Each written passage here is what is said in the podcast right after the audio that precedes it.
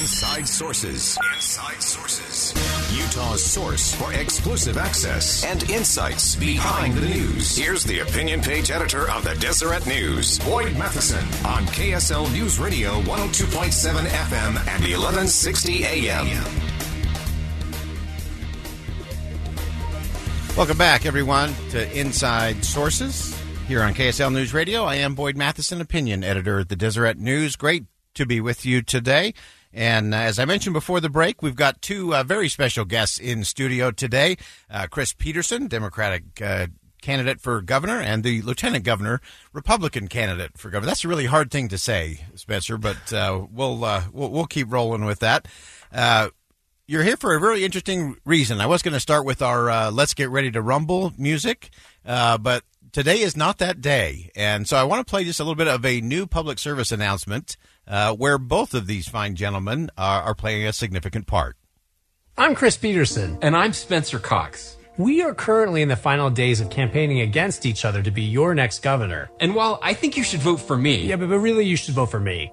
There are some things we both agree on. We can debate issues without degrading each other's character. We can disagree without hating each other. And win or lose in Utah, we work together. so let's show the country that there's a better way. My name's Chris Peterson. And I'm Spencer Cox. And we approve this message.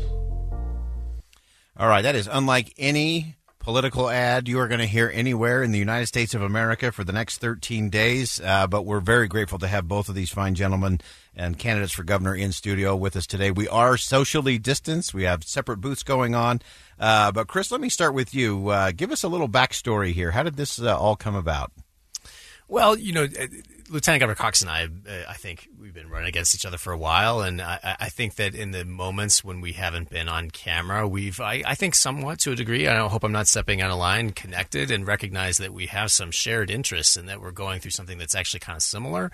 And I think we're both disturbed by the level of discourse, and we both genuinely, or I, I just genuinely believe about that we need to have to have civility in our society, and we need to respect the democratic process. And so, it's great to be coming together uh, to say that. Yeah, this is such a such an important message, and uh, Lieutenant Governor Cox, I, I know this has been uh, something you've been talking about for a, a long time now, uh, in terms of how do we elevate those conversations, how do we bring people together. Uh, tell us about uh, how this how this did really roll together, and uh, what was actually rolled out uh, today. Yeah, well, Boyd, it's you and I have had these conversations for a long time, and it's a big deal. By the way, we are socially distanced. I feel like I'm at the kids' table at Thanksgiving. It's great.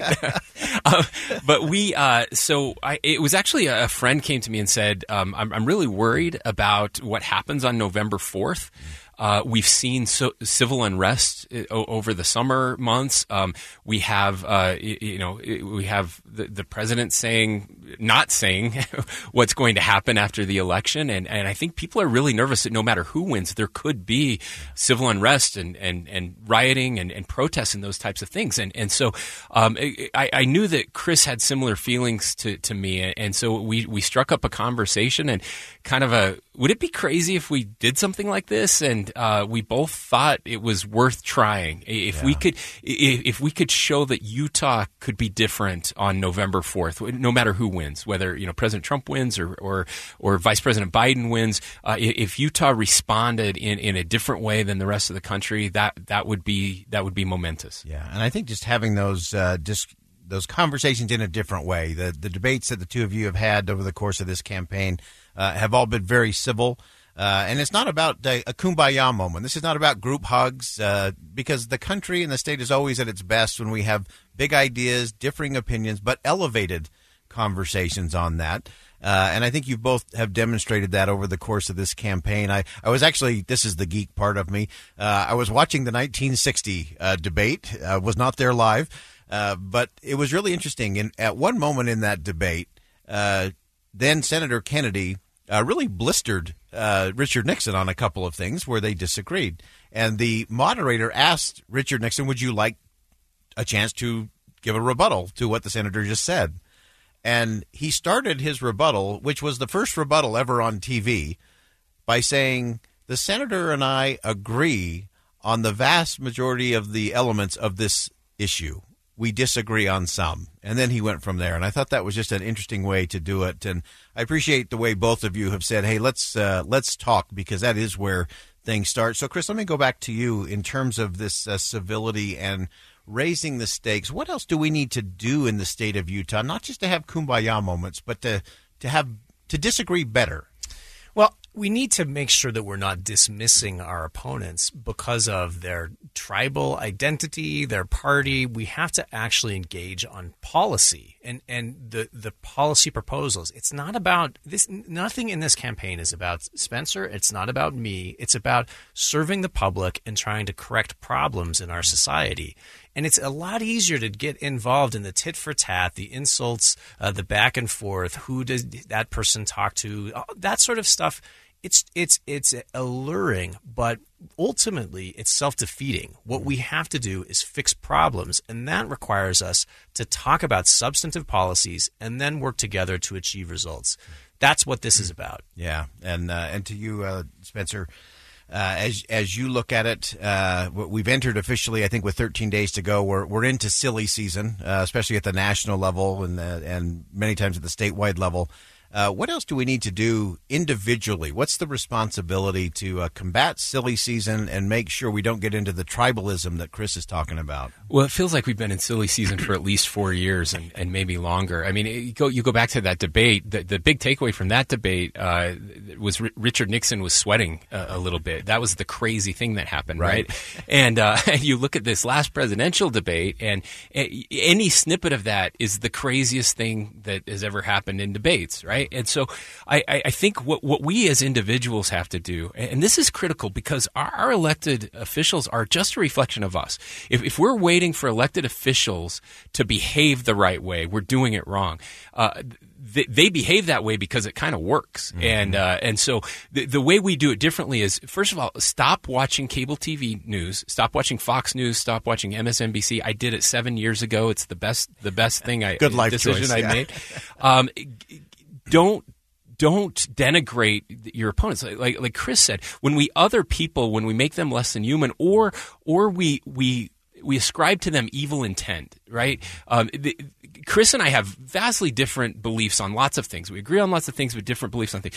But but I don't question his motive. I, I don't think he's an evil person. He just has a different way of solving the same problems, and and that's where we have the discussion. Uh, Facebook, Twitter, th- those aren't good places. Uh, you know, you don't mute people who who disagree with you, uh, but but also don't just tear other people down. It's if we practice that in our personal lives, I promise the political discourse at a at a national level will improve. Yeah, and I think one of the other things that's coming out of uh, the uh, public service announcements that the two of you are rolling out today uh, is the importance for people to have confidence in the election itself.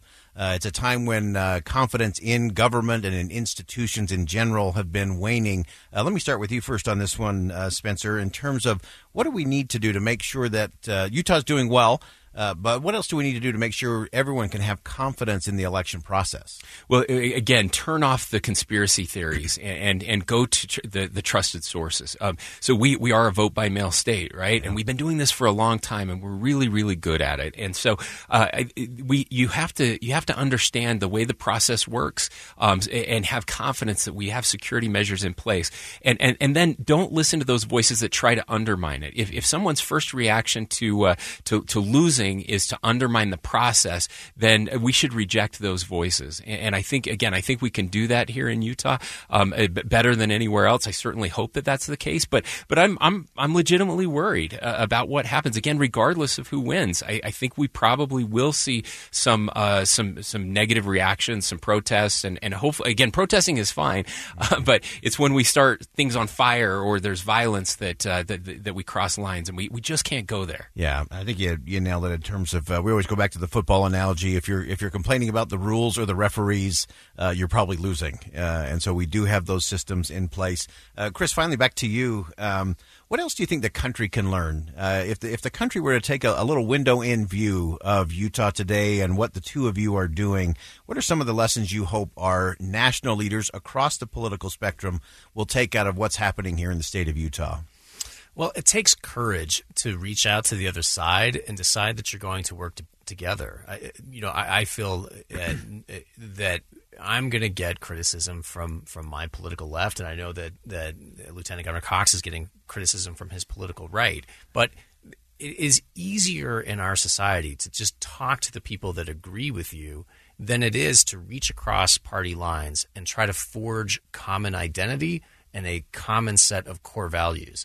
And that's that's part of what this public service announcement is all about. And that's not to say that we agree about everything. We have sharp sharp disagreements that we've been fighting about throughout. Well, not fighting is the wrong word. We've been sharply disagreeing throughout this entire campaign. And I, I want to talk about those too. So have me back tomorrow and we can talk about payday loans and COVID response and health insurance. But today, today, Spencer Cox is a decent man. He has honorable intentions. If he wins this election, I support him as my governor and I'll try to do everything I can to give him good advice and, and participation should I ever be called upon to do so. And we need our national leaders to do the same thing. We have to get, count up all the votes, have a peaceful transition of power if that's in order, and move forward in shared common purpose as one nation. Yeah, so so good. I just uh, from our uh, some of our listeners on our newsmaker text line uh, from Utah Community Credit Union. Uh, new ad with these candidates for governor is amazing. Another texter said, I love this gentleman. Very inspiring and hopeful. Thank you.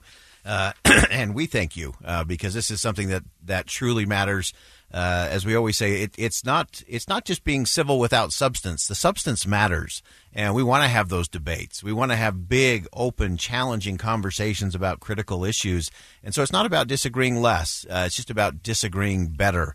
And uh, we thank both of you for uh, coming in today and, and for launching this. Uh, we're going to try to get some air under this and uh, get some of the national folks to be looking at how Utah can do it and do it better. There is a Utah model, and we appreciate both of you for leading out and uh, really driving this home for us today. Thanks for joining us. Thanks, Boyd. Thank you.